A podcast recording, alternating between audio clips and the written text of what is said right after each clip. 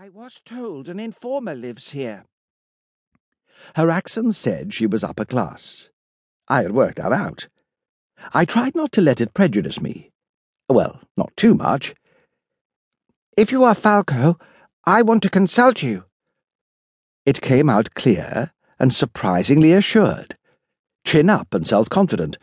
The prospective client had the bright address of a star trapeze artiste. She knew what she wanted and expected to be listened to. Sorry, I am not available for hire. Still upset by my visit to Maia, I took a sterner line than I should have done.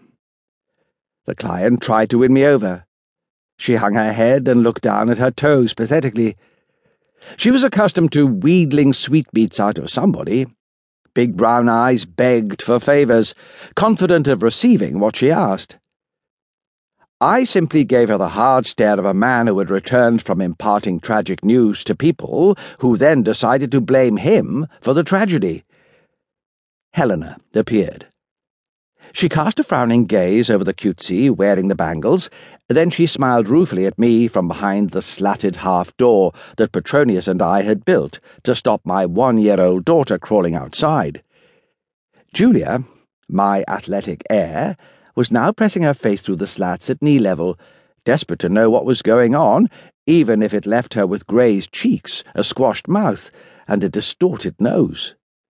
She greeted me with a wordless gurgle.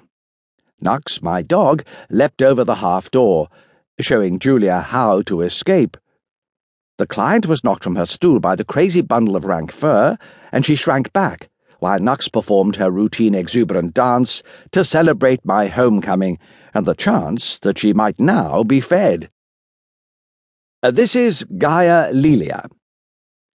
Helena gestured to the would-be client, uh, like a seedy conjurer, producing from a tarnished casket a rabbit who was known to kick. I could not quite tell whether the disapproval in her tone related to me or to the child. She has some troubles regarding her family. I burst into bitter laughter. Then don't look to me for comfort. I have those troubles myself. Uh, listen, Gaia. My family view me as a murderer, a wastrel, and a general all round unreliable bastard. Added to which, when I can get into my apartment, I have to bath the baby, cook the dinner, and catch two baby birds who keep crapping everywhere, running under people's feet and pecking the dog. On cue, a tiny, bright yellow fledgling with webbed feet ran out through the gaps in the half door. I managed to field it, uh, wondering where the other was. Then I grabbed Nux by her collar before she could lunge at it and pushed her down the steps. She scrabbled against the backs of my legs, hoping to eat the birdie. Bangles clonked angrily like goat bells as Gaia Laelia stamped her little gold clad foot. She lost some of her previous air of maturity.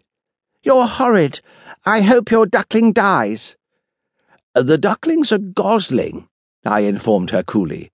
When it grows up, if ever I manage to nurse it from egg to adulthood without Nux or Julia frightening it to death, it will be a guardian of Rome on the Capitol. Don't insult a creature with a lifelong sacred destiny. Oh, that's nothing, scoffed the angry little madam. Lots of people have destinies. She stopped. Well? I inquired patiently. I am not allowed to say. Sometimes a secret persuades you to take the job. Today, mysteries held no charm for me. The terrible afternoon that I had just spent at my sister's had killed any curiosity.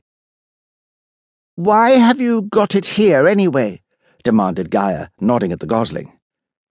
Despite my depression, I tried to sound proud. I am the procurator of poultry for the Senate and people of Rome. My new job.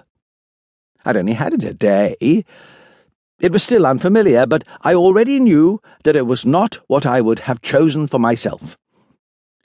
Flunky for feathers, giggled Helena from inside the door. She thought it was hilarious. Gaia was dismissive too. That sounds like a title you made up. No, the Emperor invented it. The clever old boy. Vespasian had wanted me.